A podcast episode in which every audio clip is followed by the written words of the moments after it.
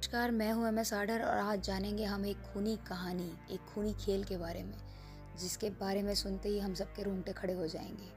बहुत दिनों पहले की बात है। हम सब जानते हैं कि जब हमें प्रॉपर्टी मिलती है और उसमें अगर कोई मेंबर को मार दिया जाए या वो गायब हो जाए, वो ना रहे तो हमें ज़्यादा शेयर मिलेगा। बस, लालच, काम, क्रोध, लोभ, मोह, ये चार ही तो सूरत हैं, जिसकी वजह से हम लोग हमेशा गलत काम करते हैं और हमेशा फंसते हैं कर्मों के फेरे में। बस कुछ ऐसा ही हुआ। मिसेस सक्सेना बहुत ज़्यादा शांत औरत थी, लेकिन अनफॉर्चुनेटली उनके पति मर गए और उसके बाद में शुरू हुआ उनके साथ खूनी खेल। उनके परिवार के सारे मेंबर्स ने मन ही मन तय किया कि इन्हें मार दिया जाए। वो बेड रिडन थी, थोड़ी बीमार थी। उनकी जो चचेरी बहू थी, क्योंकि असल में मिसेस सक्सेना का कोई औलाद नहीं थी, कोई बच्चे नहीं थे। उनकी चचेरी बहू ने मौका पाकर सबके साथ मिलकर तकिए से दबाकर उन्हें मार दिया। दिन बीत गए सबने प्रॉपर्टी ले ली और आराम से जीने लग गए। खूब मज़े किए सबने आखिर ऊपर का पैसा मिला था और किसी को भी उनको मारने का कोई गिला शिकवा नहीं था, क्योंकि प्लान जो था और पकड़े भी नहीं गए थे। सबने ये प्रूव कर दिया था प्रूव क्या करना है? लाश को बस तुरंत उसका दाह संस्कार कर दिया। किसी सपने में भी नहीं सोचा होगा कि मिसेस सक्सेना को मारा गया था। लेकिन कर्मों का फेरा हमेशा लौट कर आता है और हमारे गले में मरे हुए सांप की तरह वो इफ़ेक्ट लाता है कि हम फिर थर्राते हैं, कांपते हैं और डरते हैं और चिल्लाते हैं, लेकिन मौत हमें आती नहीं।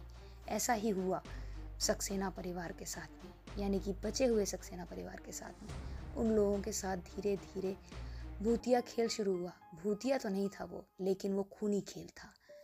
एक एक करके मेंबर्स कुछ न कुछ तरीके से अपने आप को मारने लगे। खुद अपने आप, किसी को समझ नहीं आया ऐसा क्यों हो रहा था, लेकिन सबके सब डिप्रेशन में चले गए थे। ये तुरंत नहीं हुआ। तकरीबन पचास साल बाद हुआ। और कैसे शुरू हुआ? ये शुरू हुआ उस बहू से जिसने सबसे पहले इनिशिएटिव लिया था मिस सक्सेना को मारने का। वो अचानक से बाथरूम में गिर गई और उसकी कमर टूट गई और बिस्तर पर उसे सब कुछ करना पड़ा। टॉयलेट पॉटी सब। उसकी हालत बहुत ज़्यादा ख़राब हो गई। इसके बाद में उसने लिटरली अपने घर की बहू से कहा कि मुझे मार डालो। और फिर उसे मार दिया गया। अब इसे क्या कहेंगे पता नहीं, मगर यही खेल शुरू हुआ। उसके बाद में बड़े बेटे का व्यापार में बहुत नुकसान हुआ। उसका, उसके ऊपर इतना कर्जा था कि अगर वो दिन में निकल जाए तो उसके कर्जदार उसे जान से मार दें और रात में उसको चैन नहीं था, क्योंकि तब भी कर्जदारों का फ़ोन आता रहता था। उसने खुद ब खुद अपने ऊपर पेट्रोल छिड़का और ख़त्म हो गया। आज भी सक्सेना विला है। लोग देखते हैं, लोग डरते हैं। अजीब सा लगता है कहते हैं, रात को काफ़ी सारे साए दिखते हैं। आखिर ये क्या है, किसी को नहीं पता। कोई कहता है कर्म है, कोई कहता है भूत है, मगर बस जैसा है वैसा है। एक बात तो पक्की है, जो जैसा करेगा, वो वैसा भरेगा। तुरंत कभी कभी मिलता है फल और कभी कभी बहुत समय लग जाता है, लेकिन कर्म फल मिलता है। कानून की नज़र से भी बच जाएँगे तो भी वो ऊपर वाले के हाथ से उससे हम नहीं बचेंगे। इसी के साथ देते हैं इस कहानी को विराम और मिलेंगे नई कहानी के साथ में।